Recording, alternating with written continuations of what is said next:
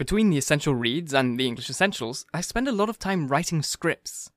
Now, I could do this from home, but it's a lot nicer to get out of the house and work in a coffee shop or a cafe. I could use my phone data to check articles and research for my scripts, but that can get expensive fast.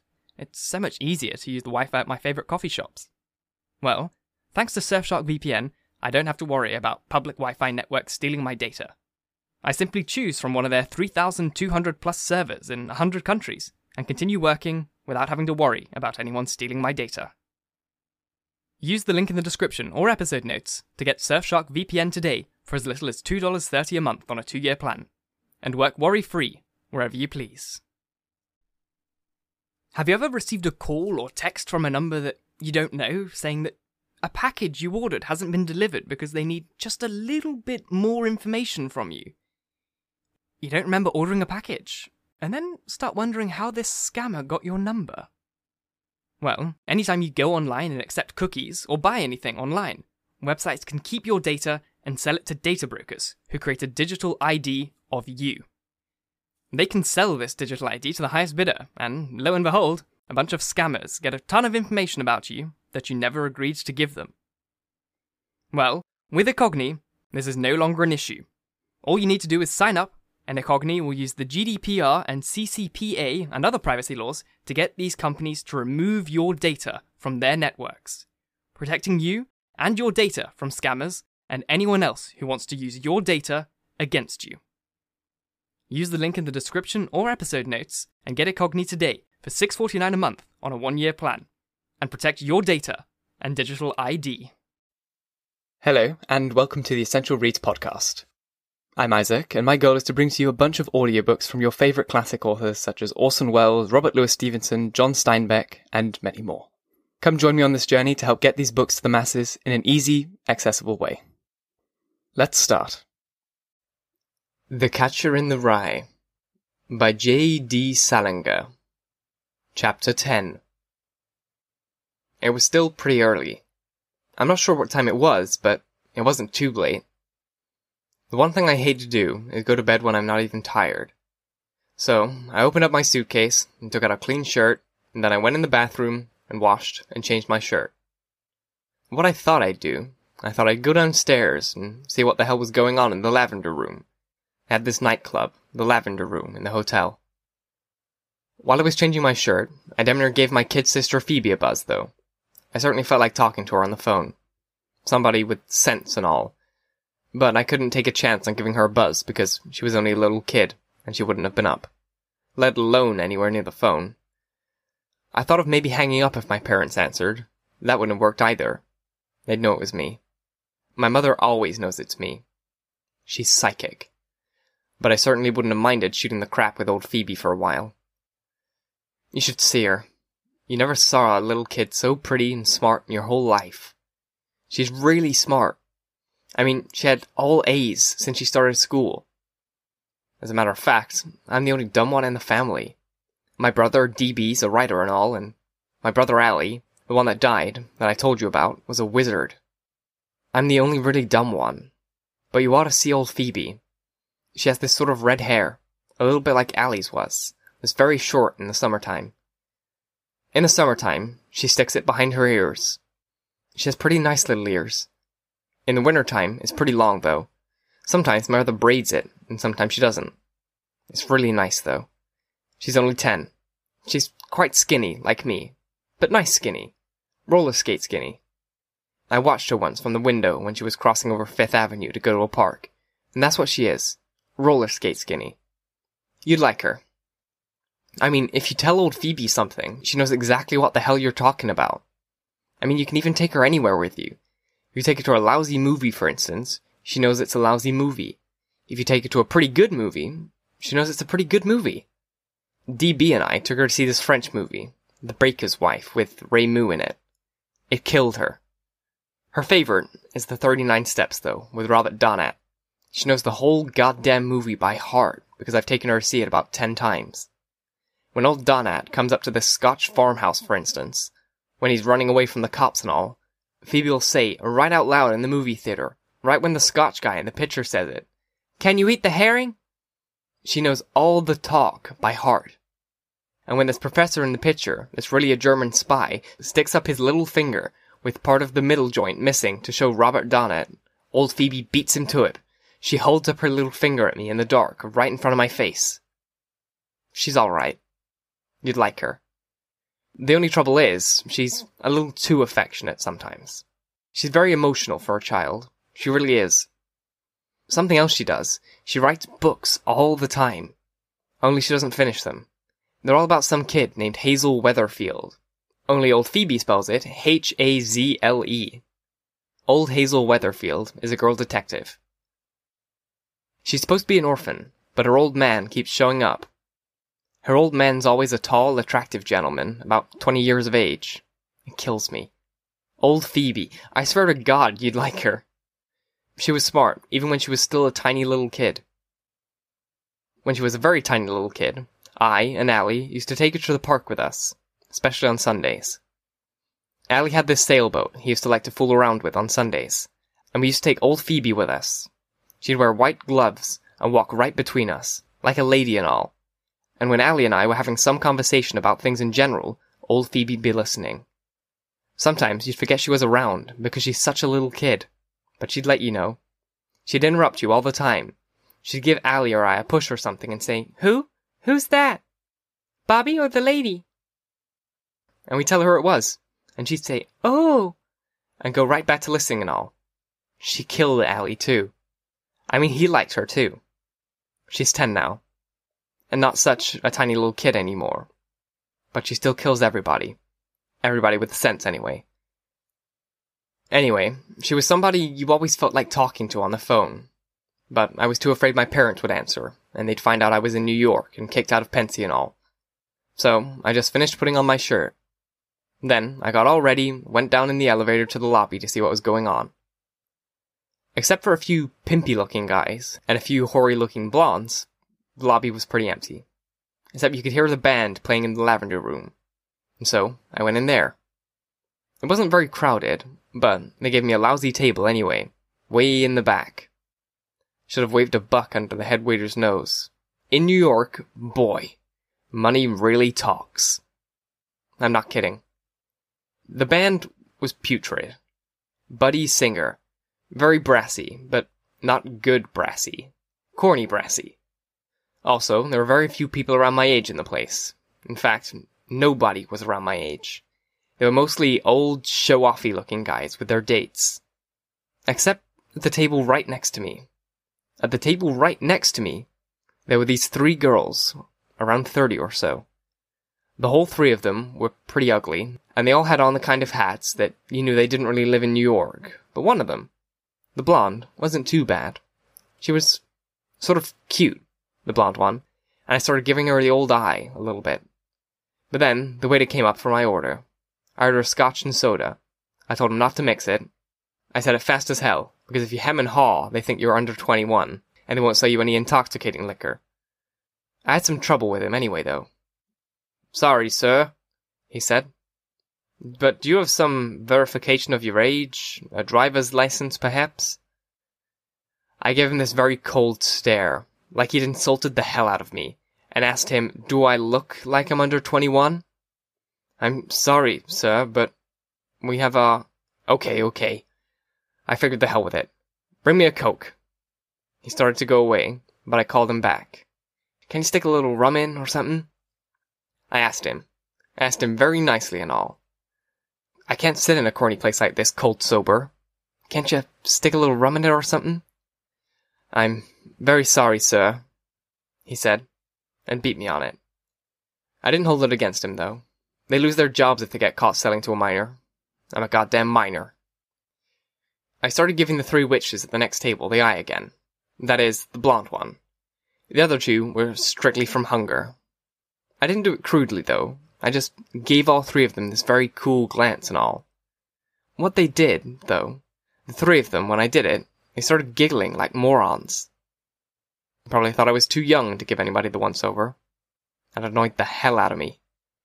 They'd have thought I wanted to marry them or something. I should have given them the freeze after they did that. But the trouble was, I really felt like dancing.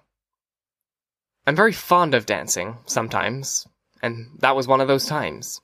So, all of a sudden, I sort of leaned over and said, Would any of you girls care to dance? I didn't ask them crudely or anything. Very suave, in fact. But not kidding. But god damn it, they thought I was in a panic, too. They started giggling some more. I'm not kidding. They were three real morons. Come on, I said. I'll dance with you one at a time, alright? How about it? Come on. I really felt like dancing.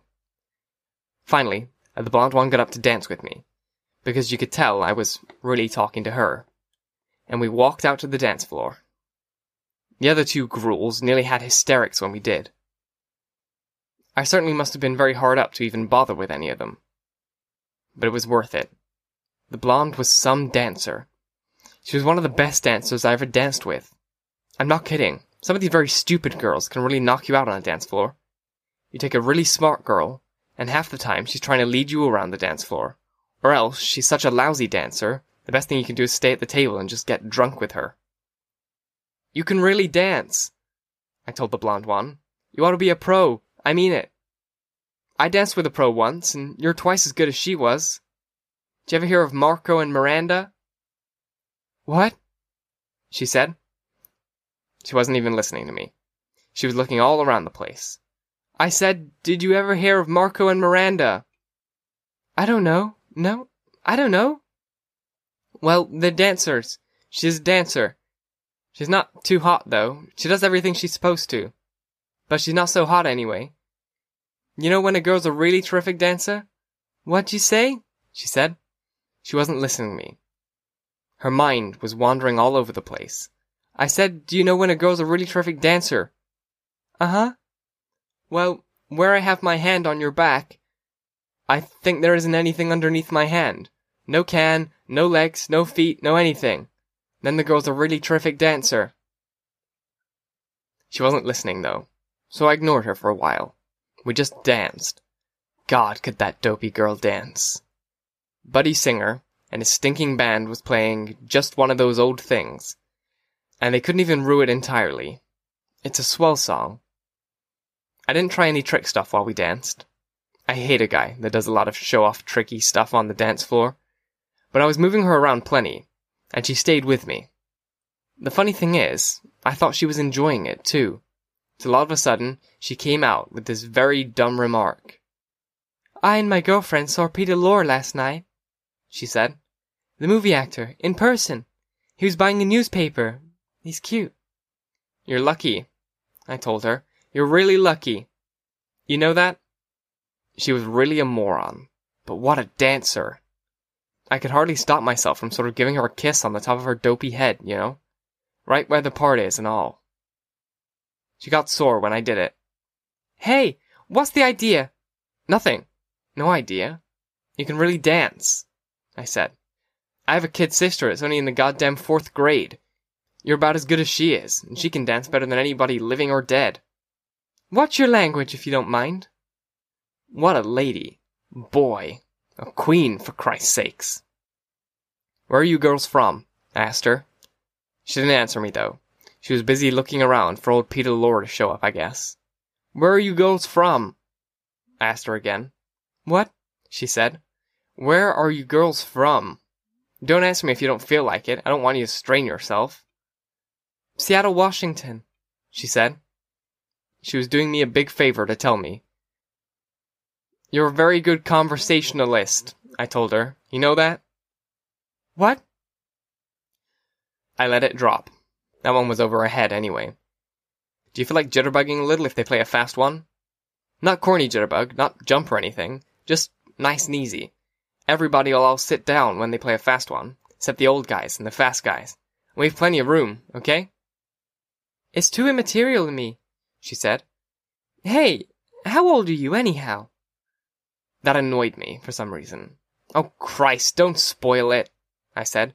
I'm twelve, for Christ's sakes. I'm big for my age. Listen, I told you about that. I don't like that type of language, she said. If you're going to use that type of language, I can go sit down with my girlfriends, you know? I apologized like a madman because the band was starting a fast one. She started jitterbugging with me. But just very nice and easy, not corny. She was really good.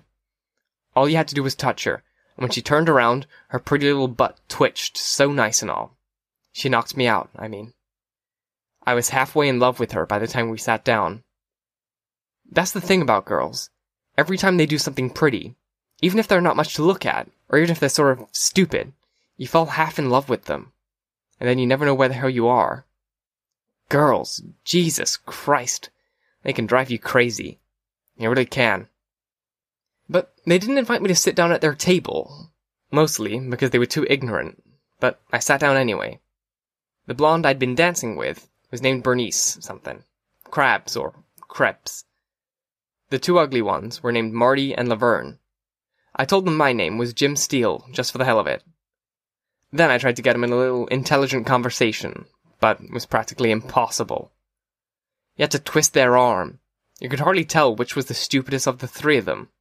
And the whole three of them kept looking around the goddamn room as if they expected a flock of goddamn movie stars to come in any minute. They probably thought all the movie stars hung out in the Lavender Room when they came to New York instead of the Stork Club or El Morocco and all. Anyway, it took me about half an hour to find out where they all worked, and all in Seattle. They all worked in the same insurance office. I asked them if they liked it, but do you think I could get an intelligent answer out of those three dopes? I thought the two ugly ones, Marty and Laverne, were sisters, but they got very insulted when I asked them. You could tell neither of them wanted to look like the other one, and you couldn't blame them, but it was very amusing anyway. I danced with them all, the whole three of them, at one time. The ugly one, Laverne, wasn't too bad a dancer, but the other one, old Marty, was murder. Old Marty was like dragging the Statue of Liberty around on the floor. The only way I could even half enjoy myself dragging her around was if I amused myself a little. So I told her I just saw Gary Cooper, the movie star, on the other side of the floor. Where? She asked me, excited as hell. Where? Ah, you missed him. He just went out. Why didn't you look when I told you? She practically stopped dancing and started looking over everybody's heads to see if she could see him. Aw, oh, shoot! She said. I'd just about broken her heart. I really had. I was sorry as hell I kidded her. Some people you shouldn't kid, even if they deserve it. Here's what was very funny though. When we got back to the table, old Marty told the other two that Gary Cooper had just gone out. Boy, old Laverne and Bernice nearly committed suicide when they heard that. They got all excited and asked Marty if she'd seen him and all. Old Mart said she'd only caught a glimpse of him. That killed me. The bar was closing up for the night, so I bought them all two drinks apiece, quick, before it closed. I ordered two more cokes for myself. The goddamn table was lousy with glasses. The one ugly one, Laverne, kept kidding me because I was only drinking cokes. She had a sterling sense of humor. She and old Marty were drinking Tom Collins's in the middle of December, for God's sakes. They didn't know any better. The blonde one, old Bernice, was drinking bourbon and water. She was really putting it away, too. The whole three of them kept looking for more movie stars the whole time. They hardly talked, even to each other. Old Marty talked more than the other two. She kept saying these very corny, boring things, like calling the can the little girl's room. And she thought Buddy Singer's poor old beat up clarinet player was really terrific when he stood up and took a couple of ice cold hot licks. She called his clarinet a licorice stick. Was she corny?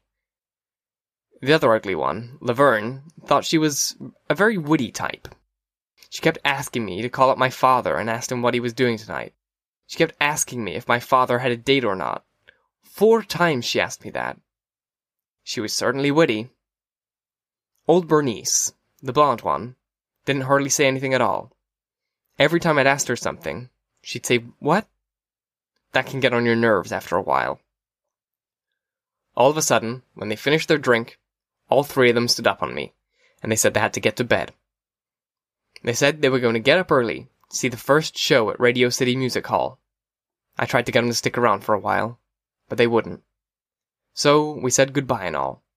I told them I'd look them up in Seattle sometime if I ever got there, but I doubt I ever will. Look 'em up, I mean. With cigarettes and all, the check came to about thirteen bucks. I I think they should have at least offered to pay for the drinks they had before I joined them. I wouldn't have let them, naturally, they should have at least offered. I didn't care much, though. They were so ignorant, and they had those sad, fancy hats on and all. And that business about getting up early to see the first show at Radio City Music Hall depressed me. If somebody, some girl in an awful looking hat, for instance, comes all the way to New York from Seattle, Washington, for God's sakes, and ends up getting up early in the morning, to see the goddamn first show at Radio City Music Hall, it makes me so depressed. I can't stand it. I'd have bought the whole three of them a hundred drinks, if only they hadn't told me that. I left the lavender room pretty soon after they did. They were closing it up anyway, and the band had quit a long time ago. In the first place, it was one of those places that are very terrible to be in unless you have somebody good to dance with, or unless the waiter lets you buy real drinks instead of just cokes. There isn't any nightclub in the world you can't sit at for a long time unless you can at least buy some liquor and get drunk or unless you're with some girl that really knocks you out. Thank you so very much for listening. If you enjoyed, please leave a review. And if you really want to support me, share this chapter with your friends, family, and whoever you feel would enjoy it. And if you really wish to support me, head to my Patreon. The link is in the episode notes. If you choose to follow the podcast, you'll have three new chapters per week Monday, Wednesday, and Friday. Once again, I thank you for listening. And until next time, bye bye.